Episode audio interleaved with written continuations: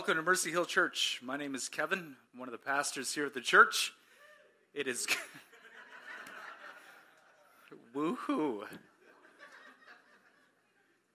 It's great to be with you guys. Uh, if you're new to this church, maybe you don't know this, but I used to be around quite a bit. So I'm not around as much. Maybe that's why there was a woohoo. Um, I have recently transitioned uh, from being here in Bayview primarily out to our Lake Country location as the teaching pastor out there, and it has been fun. It's been a joy.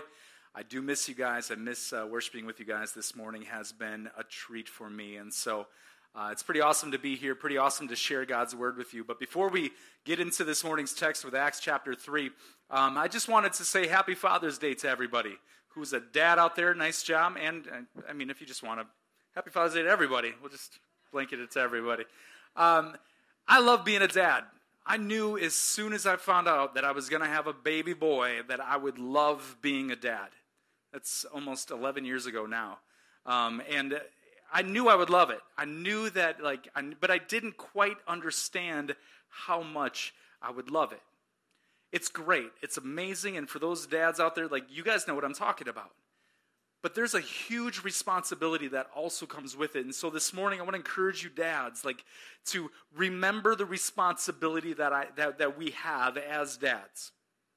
So often I feel like uh, we come to church and uh, we like to we like to um, squarely place the brunt of the gospel in your family's life on the church or on the leadership of a church.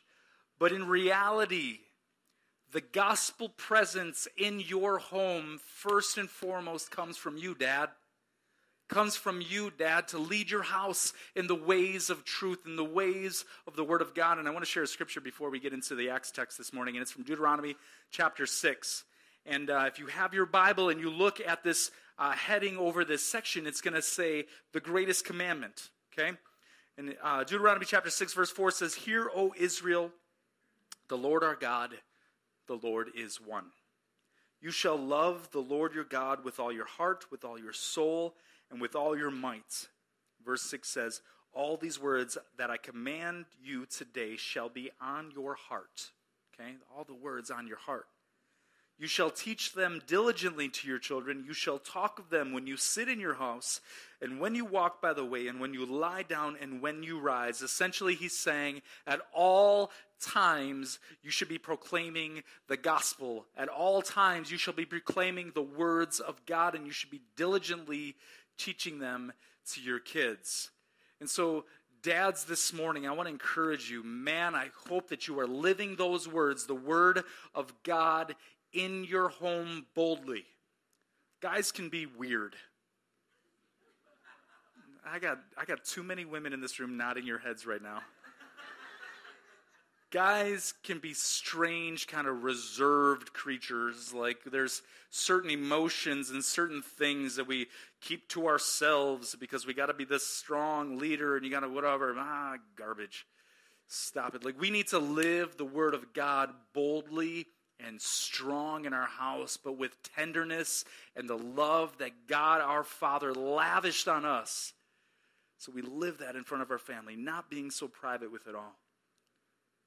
Says that I put uh, these words, the, all the words that I command you today shall be on your heart. Man, we need to put that word of God in our hearts because out of our hearts, as it says in Psalms, our mouth speaks our lives are lived out of the work of Jesus Christ and that word being embedded in our heart in our hearts, man. That's how we live every day. So dads, man, get in the word, dig in the word, and teach those words diligently to your children. So that's my encouragement, man. I love being a dad. It's awesome. It's a huge responsibility as you watch kids flourish, and especially with young kids, man, when they start to get something or start to do something, man, I'm just like filled with wonder and awe. Like, oh my gosh, apparently my little baby can say strike. I just learned this morning.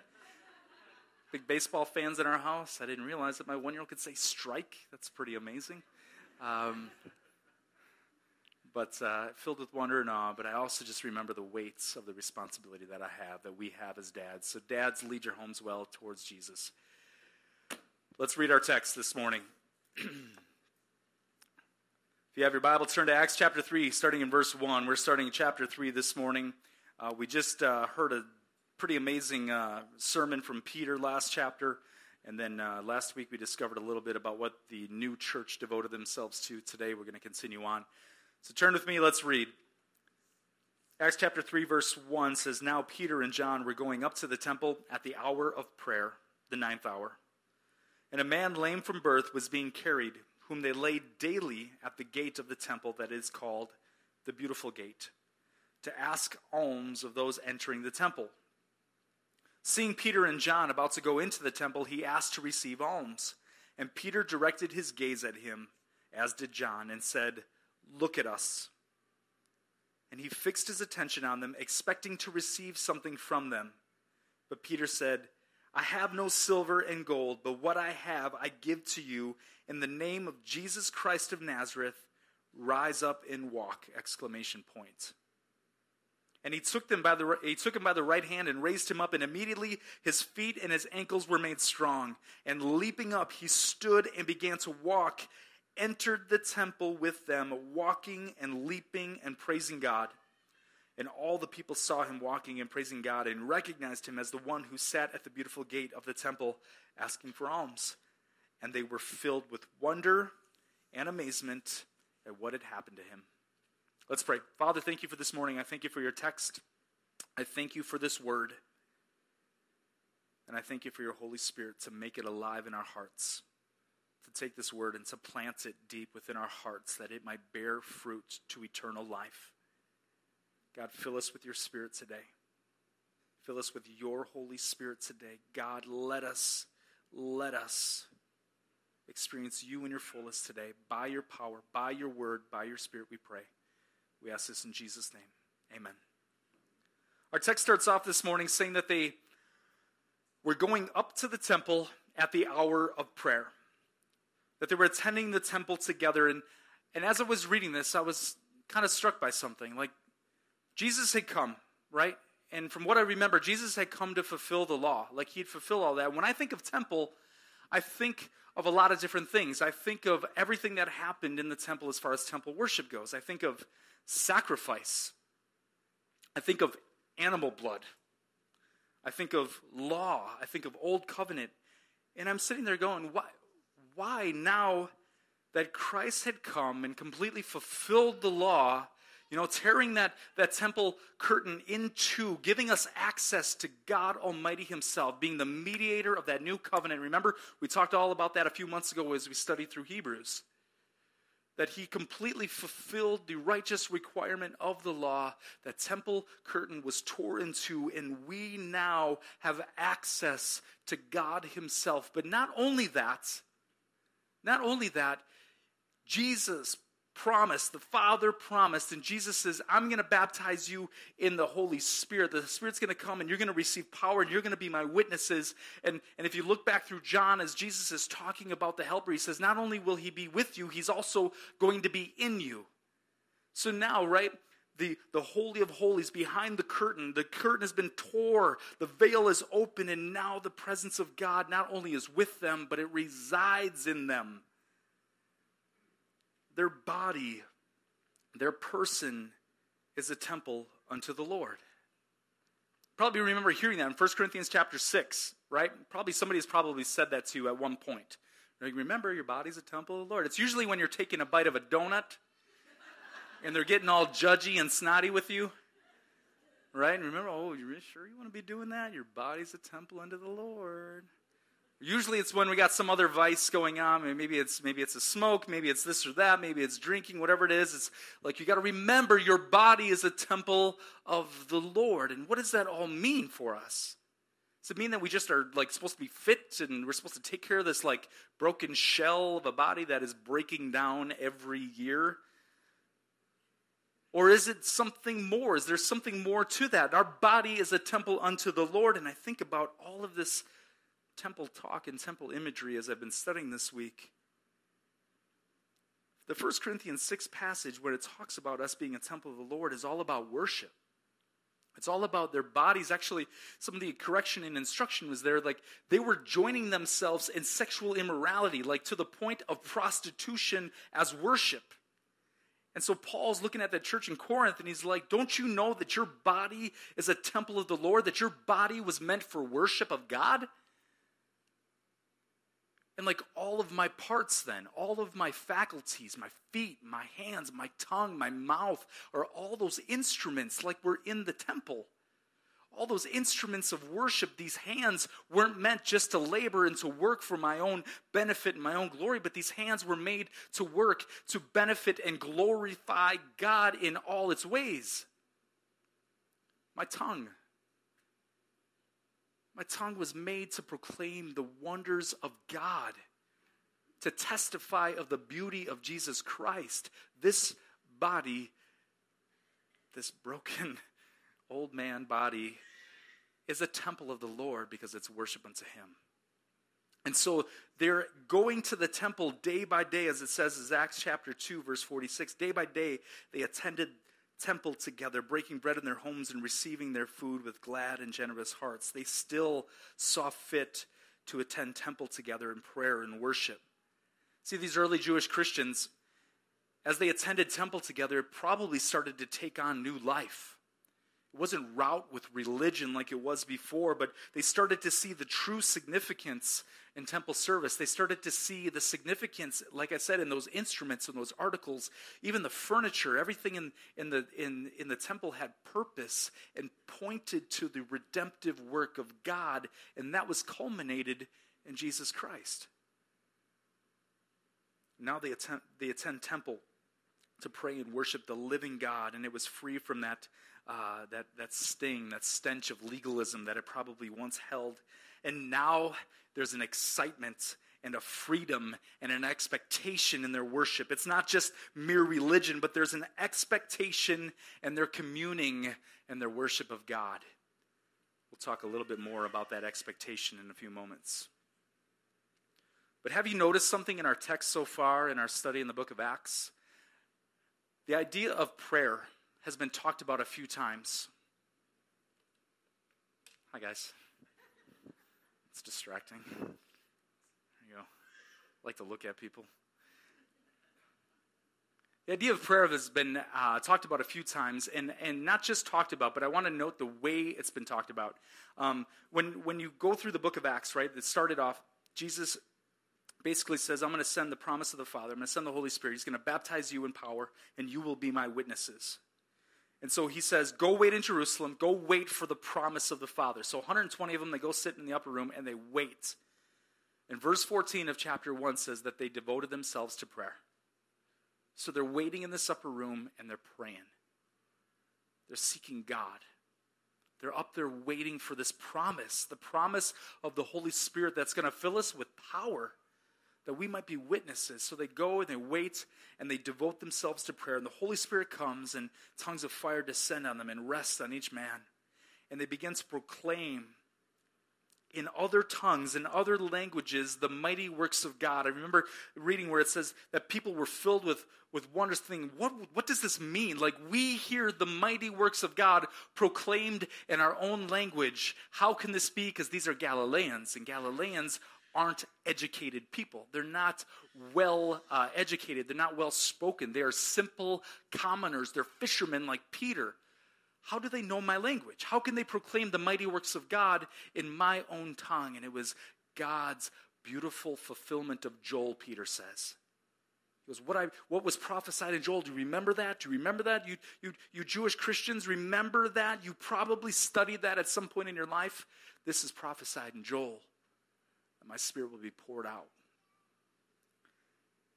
And then we read last week that they devoted themselves to the apostles' teaching, to fellowship, to breaking bread, to deep community, and they devoted themselves to prayer.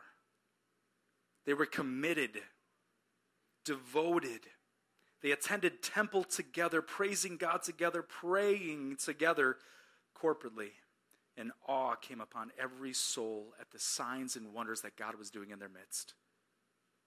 See, if we are not committed to prayer, if we are not committed doggedly to prayer, devoted to prayer, communing with Him, being with Him, worshiping Him, pursuing intimacy and closeness with our Heavenly Father, we will not experience the power of God to see his miraculous wonders in our lives if we are not doggedly committed to prayer. And even be, be, before that, even beyond that, we think of signs and wonders, we think miracles, we think, man, that's next level Christianity stuff, right? That's, that's the beyond stuff. That is like, that's out there. There's no way I'm going to see that. Well, stop it, okay? It's not you, it's God, so stop it. Second of all, like, do you realize just for us to overcome sin in our daily life, how deeply we need the Spirit of God in our life to do that? Like, I can't beat it. My flesh will not beat my sin, but thanks be to God that Jesus Christ beat it. Beat it, and I can overcome it daily because of His Spirit residing in me. That's the power of God in my life. And so, awe came upon every soul. Are we committed? Are we devoted to prayer personally in your homes? Do you have that time set aside? We see that they attended temple. It says in our text today that they attended on the ninth hour, at the hour of prayer. There was three times a day that, that the Hebrews would go, that the Jewish people would go to the temple to pray three times. Today's text happens at the ninth time. That's the, the, the more evening one from what I've studied. Okay, they had time set aside. Do you personally at home have time set aside? Maybe there's a front room and a special chair that you like to sit in.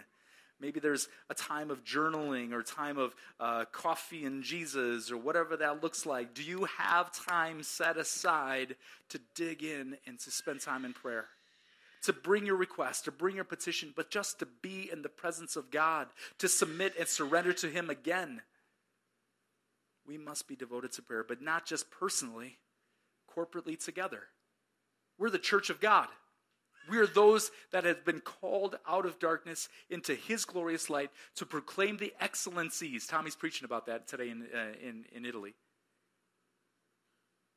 To proclaim those excellencies.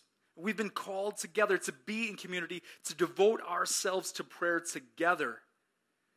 120 people got together in an upper room and they waited on God. And God sent the promise, was faithful to his promise to his people, and filled them with, their, with his spirit. And they were able to then be the church. Do you realize that? We cannot be the church. That's a pretty good, that's a pretty popular phrase around here. You probably hear me say it a few times. We cannot be the church without the Spirit of God moving in our hearts and in our lives. We can't. We just can't we might be able to gather more people. We might be able to have a good show. We might be able to, but without the Spirit of God moving in our hearts and our lives in deep and wondrous ways, we cannot be the church. So, on their way to the temple, Peter and John see a man. He's a lame man.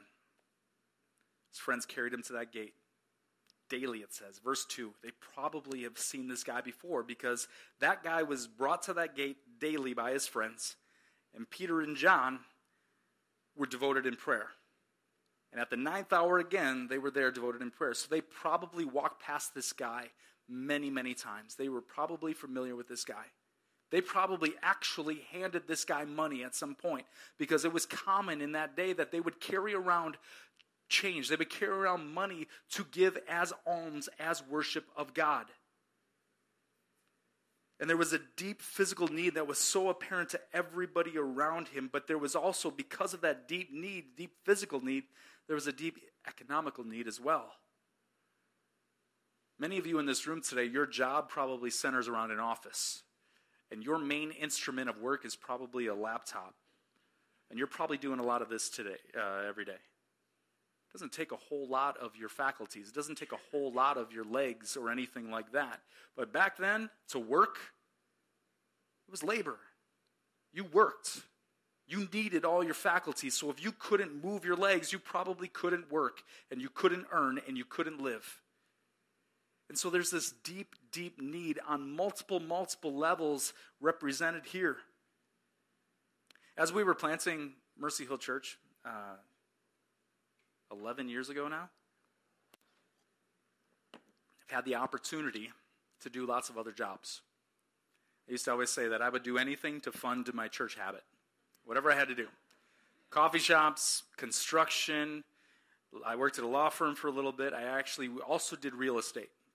And I learned a lot about real estate. I learned a lot about what uh, dresses up a home, what sells a home fast. I learned about updates and upgrades and, and uh, new uh, mechanics.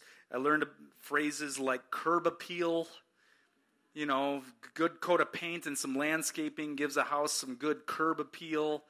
But there was one aspect of selling homes that was key. There was one thing that was key, and that was location. Location was king. Location, you can't change it. That's where the place is. It was key. And man, this man, this lame beggar, understood location. The beautiful gate of the temple People are coming and going in worship of God. They're feeling benevolent. They're feeling, feeling stirred by the affections of God, and now that affection spills over to their fellow man. And, and giving of alms was, was part of their worship. They would have a pocket full of change, pocket full of money, so that they could give alms to the poor. And so he has the perfect location, and he's sitting at this gate day in and day out like he had always had. But today was different today was different. Today was a different day. Like I said, Peter and John saw this man probably often, but today was going to be different. As Peter is coming up on this, on this man, he, he senses something. He feels something. It's the Holy Spirit stirring his heart, and it's not just stirring, the Holy Spirit is now in him. Do you remember Peter? Remember reading about Peter in the Gospels? common fisherman. Jesus calls him, follows him, walks with him every day for about three years. The ministry of Jesus, he's in the inner group Peter, James, and John, right? Garden of Gethsemane, Jesus is going to pray. He calls those guys together. He's in the, inter, the inner circle. He watches Jesus feed thousands, he watches him heal lepers, he watches Jesus raise the dead. And the night that Jesus gets arrested, what happens? Denies him. Are you kidding me? You walked with him. Like if Jesus, if you got the opportunity to walk with Jesus, how awesome do you think your faith would be? To watch and see him raise the dead and to feed thousands and all of that stuff, how awesome do you think our faith would be? And he still had the ability to deny him. But today was different. Today's different. Not just for the beggar, today's different for Peter as well. And what is different? The Holy Spirit of God is living inside of him. The Holy Spirit of God and the power of God is living inside of him. So he comes up on this man and he is stirred. And he says, Look at us. Look at us. Verse 5 says, He fixes his attention on them, expecting to receive something from them. So the man looks at him and he's expecting something. And he's expecting money. And because the guy says, Look at him, it's probably going to be a pretty decent payday. Because usually you just drop it in the cup as you're going by. He says, Look at me. What's interesting is that the Greek word for alms is derived from the root of the Greek word mercy. This guy's been sitting here day in and day out, begging for mercy. Peter comes up on him and he says, Look at us. Silver and gold have I none. Verse 6. Could you imagine the letdown? But what I have, I give to you. In the name of Jesus Christ of Nazareth, rise up and walk. He says, But what I have, I give to you. What did he have? Did he have the power to heal? Maybe it seems as such, probably, kind of.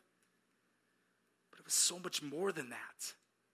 Not just the power to heal, but it was God Himself, the Holy Spirit of God residing in Him. And with that Spirit came power.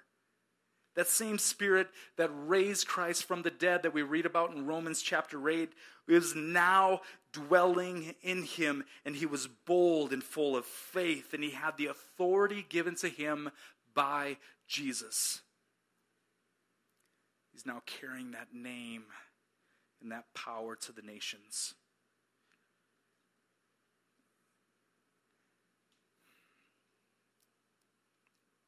Jesus his Word, and His Spirit. Jesus is enough. He is sufficient. Like we have a need in our lives. We have this, this need in our lives. And, and I feel like I go through life constantly in want. Constantly, there's something stirring inside me like I don't have this and I don't have that. And it's tight this month again to pay the bills and all of that stuff. And I feel like I'm constantly at angst because I'm constantly in want. And I have to remember that He's my shepherd, like He's my father. He's the shepherd I shall not want, right? Like He provides all things, and all things in Jesus, and all things in His Word, and all things by the power of His Spirit is enough. And He has so, so graciously blessed me with Himself. And because of that, I lack nothing. Do you realize that, church? Do you realize if you have Jesus and the power of his spirit, you lack nothing? Don't justify, don't, don't tell me no. But Kevin, you don't understand. But Kevin, I, you don't understand this need over here. You don't understand the hurt over here. You don't understand the, what I'm going through physically right now. You don't understand all of. I, you're right. I, I probably don't. But what I do understand Jesus is enough. The power in his spirit, the truth in his word is enough. Peter had no money, he had no silver and gold, but he had everything because the spirit of the living God was dwelling inside of him. Oftentimes I when I read a story, I find myself identifying with one of the characters of the story. Even when I'm reading stories to my kids, like all of a sudden I'm like halfway in the story and I'm like, oh, like that's I'm like projecting myself into this character. It's really kind of weird. And usually it's the hero because I'm full of myself. Just being honest.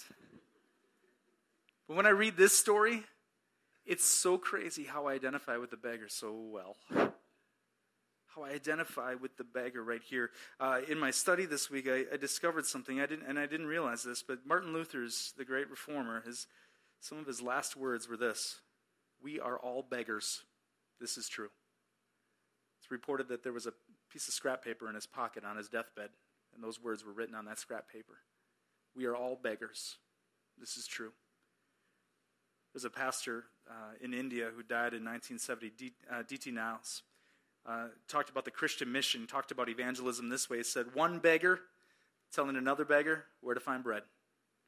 That's all we are. That's who we are. That's the mission that we have. We're all just beggars, man. And, and, and there's no doubt in my mind that the account written here in Acts chapter 3 about this man being healed is a literal account. There was a physical healing that happened. But so many commentators that I've come across this week wanted to point to the spiritual implication that that beggar has. Like it's a beautiful picture of our spiritual condition, of where we sit before our God. We are spiritual beggars. I am bankrupt spiritually. It actually reminds me of, uh, gosh, uh, the Sermon on the Mount. When you look at Matthew chapter 5, starting in the, Sermon on the Mount, we get, right off the bat, you get the, the Beatitudes. Verse 1 says, Seeing the crowds, he went up to the mountain, and he sat down. His disciples came to him, and he opened his mouth, and he taught them, saying, Blessed are the poor in spirit, for theirs is the kingdom of heaven. It's the first one. Blessed are, like, for a long time, I had a hard time wrapping my brain around what that meant. Is he talking about the poor? Is he talking about those that lack things, those that lack money, those that are without? Like, what does it mean to actually be poor in spirit? And then I started becoming aware of my own spiritual bankruptcy that I have nothing to bring to my salvation. I have nothing to add, nothing to attribute. My salvation, my status in God is secure in Christ Jesus. That I have nothing to bring, that I am spiritually bankrupt. I am the poor in spirit. And when I live there, when that's my starting point and I can stay right there, God is able to do things in me that if I didn't have that mindset of being a beggar, if I was self righteous in any nuance at all, there would be this wall up because I wouldn't have that deep need for Him that I actually have. I would see all the other needs and they would all eclipse the biggest, deepest spiritual need that I have, and that's Jesus. I'm broke, but praise be to God, Christ is enough. Nothing else is needed but Jesus. And I so long for him to do exactly what he did in that early church by sending the promise, the Spirit of God Himself to reside in me that I might be and do all that He has called me to be and do. And He didn't just promise it for pastors, He promised it for His church. And so, church, Jesus is enough for you. He is enough for you. And He is longing to put His Spirit deep inside of you, to dwell in you, to reside in you, that the power of God might be put on display, that we might testify to Jesus just like Peter did to the glory of His name. Not for emotion, not for this stirring of hooping and hollering and, you know, I, but I can't help but think that if we see wonders and signs, we're going to be struck with awe. And just like this lame man was leaping and proclaiming the awesomeness of God, he became like he just starts worshiping. We all have perceived needs. It's so funny. Like I said, I, I find myself living in want far too often, fixated on all the stuff around me. It's like it's like a it's like a mask that masks the greater need, the deeper need that I have, and that's Jesus. It's like a distraction to my soul. Manifests itself so many times in such real and aching ways. We try to answer that need by satisfying that ache by all the means that we know how naturally relationships, money, maybe higher position at our job. Maybe it's sex. Maybe it's alcohol. Maybe it's drugs, like whatever it is. And it's just like Jesus is standing there going, Hey, it's me. It's me. I'm the one that you're looking for. I'm the one that you're longing. You know that ache that's inside of you? I put that there. That's me. That ache, that longing that you have, that discontent that dissatisfaction with all the stuff of this world, that longing, that, that that's me. I put that in you so that you might seek me and find me when you seek me with all your heart, and that I might be enough. That he might be enough, everything. We're all just beggars, begging for alms, begging for the mercy of God. We long to be made right. We long to be justified. We long to be put in right standing. We want to be restored. We want to be reconciled to God. That relationship with our good Father, reconciled back to Him by the work of Jesus Christ.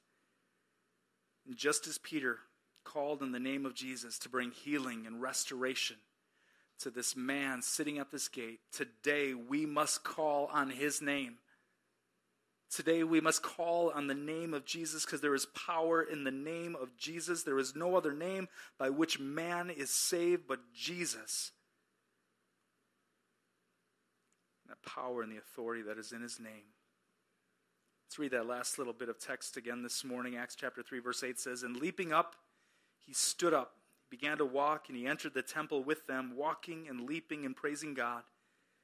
And all the people saw him walking and praising God and recognizing him as the one who sat at the beautiful gate of the temple asking for alms. They were filled with wonder and amazement at what had happened to him. This man is healed by the power of God. He's restored by the power of God. And what happens? He becomes a worshiper of Jesus. He's walking and leaping and praising God. And people then see that. That's a testimony of Christ Himself. That's a testimony to the mighty works of God, just like those tongues that were proclaimed on the day of Pentecost. This man's life now becomes that testimony of Jesus, that witness of Jesus. He's walking and leaping and praising God, and they go, I remember that guy. Isn't the guy that would, the beggar, the guy who can't move, the guy who's now leaping and praising God? And they're filled with awe, and they're filled with wonder. The testimony of God in our lives, folks, that's what that does The people look on, the world looks on, and they see God's mighty work in our lives, the authentic move, the Spirit of God, the, res- the authentic restorative power that is in Jesus Christ, His name, and His Spirit residing in us.